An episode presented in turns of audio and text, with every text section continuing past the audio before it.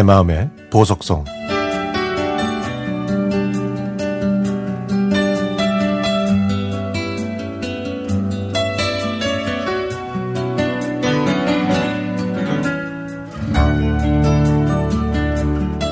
저는 중소기업에서 일하는 평범한 50대 직장인입니다. 제가 어렸을 때는 저희 집이 가난하, 가난해서 부모님과 누나 두 명까지 모두 다섯 명이 단칸방에서 살았습니다. 공부를 잘하지도 또 특별한 기술도 없었던 저는 그 어린 나이에도 불구하고 성실하게 생활하면서 번 돈을 꾸준하게 절약하는 것만이 살아갈 수 있는 최선의 방법이라고 생각했던 것 같습니다.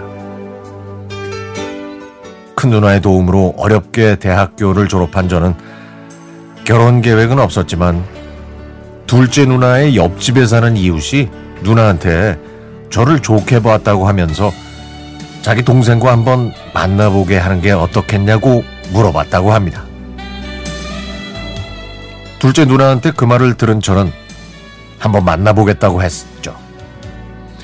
날짜를 잡고 예약한 레스토랑에 먼저 와서 기다리고 있는데 약속 시간에 한 여인이 들어왔습니다. 저는 첫눈에 그녀가 제 신부가 될 걸 직감했죠.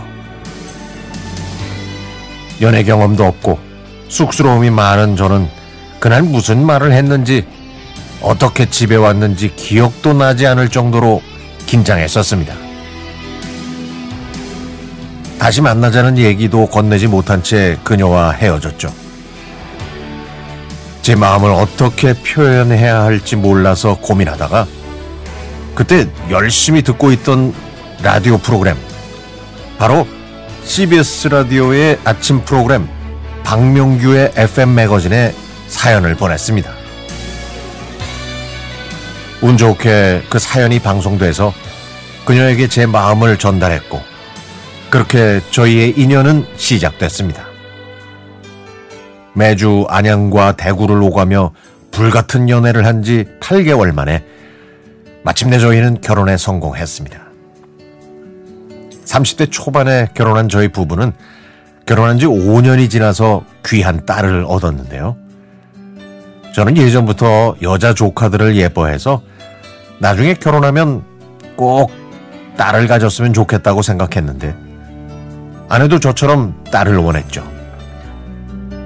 고맙게도 저희는 딸을 얻었고 그 사랑스러운 딸이 어느덧 고등학생이 됐습니다.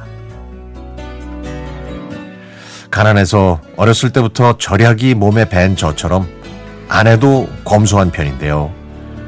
해가 바뀌어도 옷 한 벌 사거나 미장원 한 번 가지 않고 이른 아침이나 저녁 늦게 마트에 가서 세일하는 물건들만 골라 장을 보곤 하죠.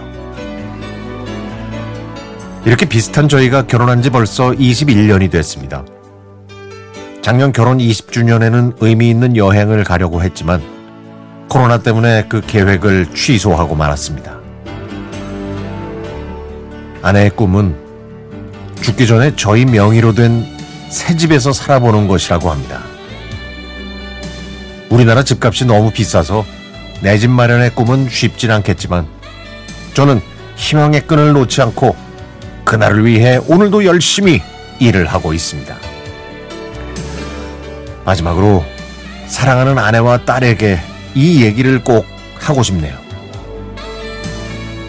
내 평생의 반려자 최진과 우리의 보물 다빈에게 결혼 20주년 약속은 꼭 지킬게요.